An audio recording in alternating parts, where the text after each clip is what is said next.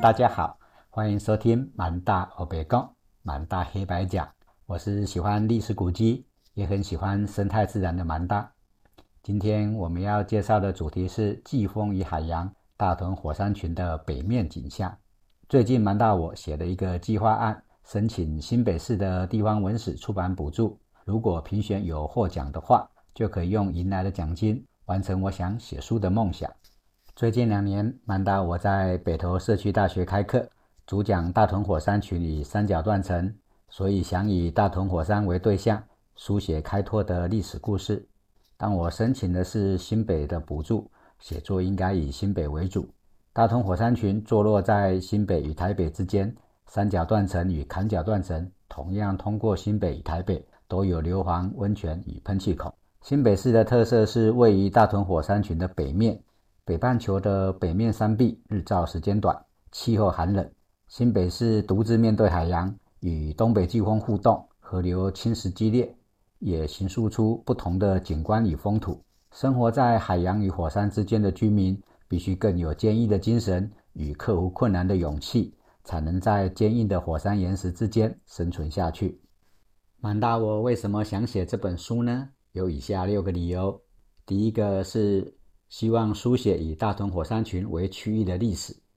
台湾原本是台湾海峡海底的一块盆地，默默接受来自东亚古陆块的河川冲刷出来的泥沙堆积。大约在六百万年前，因为菲律宾海板块推挤了欧亚大陆板块，慢慢的将台湾岛屿拱出海面。这段过程称之为蓬莱造山运动。板块推挤的力量将沉积海底三千五百万年的五指山层地层。推挤到台湾的最北边，成为台北盆地最古老的沉积岩地形。细子的五指山是五指山城命名的由来，拥有最大块的肉头，而且是五指山城的最高点。后来大屯火山群喷发，炙热的岩浆与碎屑流就覆盖在五指山城上面，因此细子基隆河以北的山地也是属于大屯火山群。炙热的岩浆奔腾到了北海岸。构成了台湾岛屿的极北点富贵角。大屯火山群历经了多次的喷发，万里的中湖子山，也就是丁火朽山，是大屯火山群最早喷发的火山，距今有两百八十万年的历史。而台湾最大的火山口小观音山群峰，也是位于新北市的境内。绵延横亘大屯火山区的三角断层与坎角断层，通过台北市与新北市地界。共同打造了大屯火山区的硫磺温泉喷气等特殊地景，但是新北市独自面对海洋与东北季风，更是形塑了与大屯山南路回南不同的景观。新北市拥有台北地区最古老的沉积岩地形、最古老的火山与最大的火山口，有成为优秀野外地质教室的潜力，更有鲜明身处寒冷多雨的东北季风、陡峭严峻的地形地势。面对开垦的困难与险阻，努力奋斗与传承的精神，以遗留的文化资产诉说的精彩的火山、季风与海洋的故事。第二点是希望能够描述东北季风与大屯火山群的互动。亘古不变的东北季风，每年的秋天定期为台湾带来风雨，在台湾的东部、北部，尤其是东北部，带来强劲的风与寒冷的雨。大屯火山群耸立在台北盆地北方，遮蔽了来自北方的冷风，拦截了低层带雨的云。五指山层以东北西南走向，起自基隆的大五轮，隐没到内湖一带，屏障了台北盆地的东侧。东北季风从风柜嘴吹进台北盆地，风势强劲，犹如炼铁石鼓风炉的出风口，因此称为风柜嘴。大屯火山群沿江与碎屑东流，遇到五指山层的阻挡。就囤积在风柜嘴，风柜嘴也是坎角断层通过的地方，地形呈现所形成的垭口。大屯火山群另外一个风口是在大屯山与小观音山之间，因为三角断层通过安部，也形成垭口。每年的东北季风通过时，总是为大屯山区带来好雨。大屯山岸部、竹子湖、基隆与汐止是全台湾雨量最丰沛的地区。东北季风在海岸边将火山岩吹成风林石，林线的植物吹成风剪木，都是东北季风的杰作。另外，三角断层与坎角断层通过大屯火山区，因为地壳错动产生裂隙，温泉喷气与硫磺从裂隙涌出。大屯火山群的温泉与硫磺都分布在三角断层与坎角断层之间。三角断层与坎角断层造就了温泉硫磺喷气的特殊景观，因此希望能够撰写出大屯火山群与东北季风的互动，以及对开拓人群的影响。第三点是希望能够考察人类利用大屯火山特殊物产的历史。早在距今四千五百年前，在大屯火山群与北海岸之间的平原。散布着一群训塘埔文化人，例如万里的万里家头、金山的龟子山、石门的老峰山。熏塘埔文化人会采取大屯火山区热液换殖作用所产生的陶土制作陶器，并且会加入灰石的盐粒，以增加陶器的质感，也更容易形塑出更大型的陶罐。虽然火成岩系陶土在大屯火山群的南边、北边都有出产。但是北海岸的先住民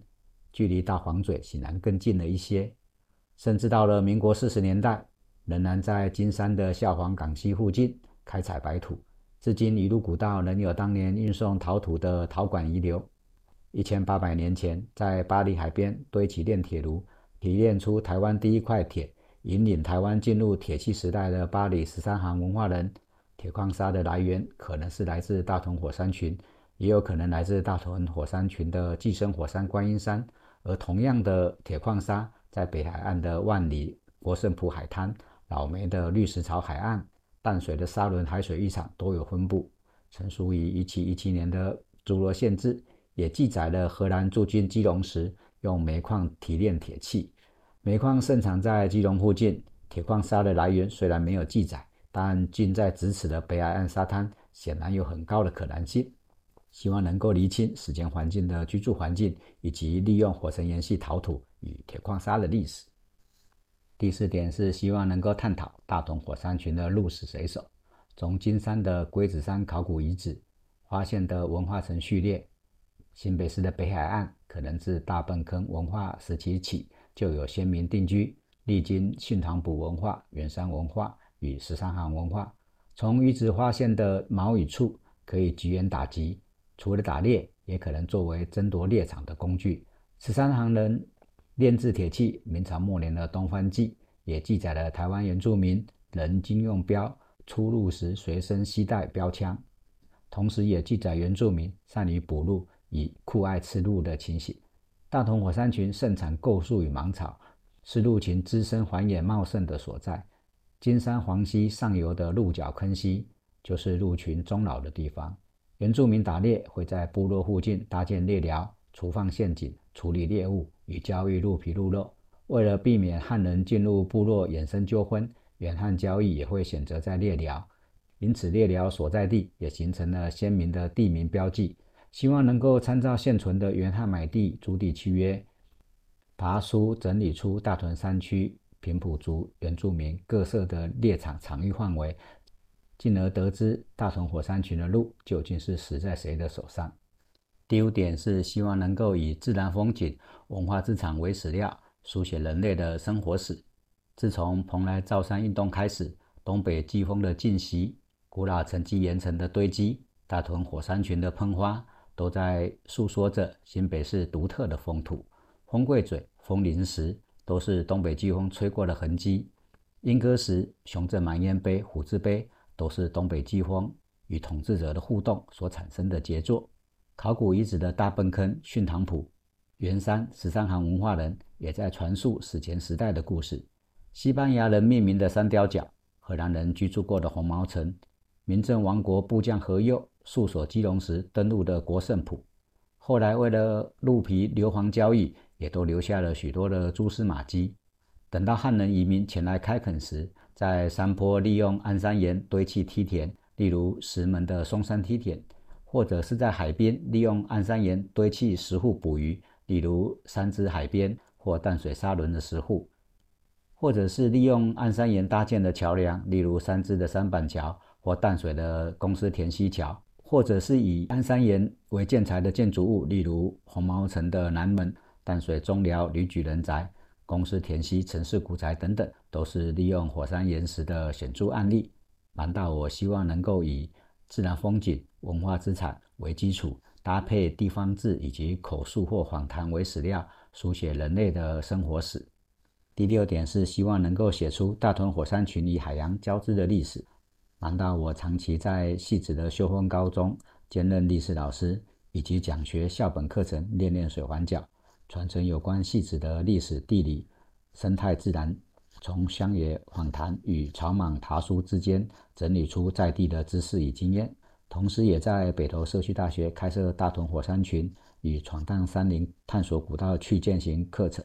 每周带领学员实地踏查探访新北、台北、基隆等地的自然风景、文化资产与历史古道，也攀登了许多阳明山区的山岳，获得火山相关知识。学习断层、暗山岩、硫磺喷气等等的知识，更能明白大屯火山的南面与北面天气形态、温度、降雨都有显著不同。最近受到戏子社区大学校长的邀请，返回戏子开设所做 SDGs 课程，以晴天开垦踏查、雨天文献盘点的方式，完成了横科系的探索地图。未来也将持续在地耕耘课程，继续为乡土教学努力。另外，戏子社区大学也已经在万里金山石门开办了万金石教学点，继续为乡土教学奉献。相信也可以结合更多历史古迹与生态自然的爱好者一起来努力。以上将最近为什么想写大屯火山故事的原因整理成六个重点，希望大家听了之后会喜欢。我们今天的节目就到这边结束，祝大家平安喜乐，我们下期再见。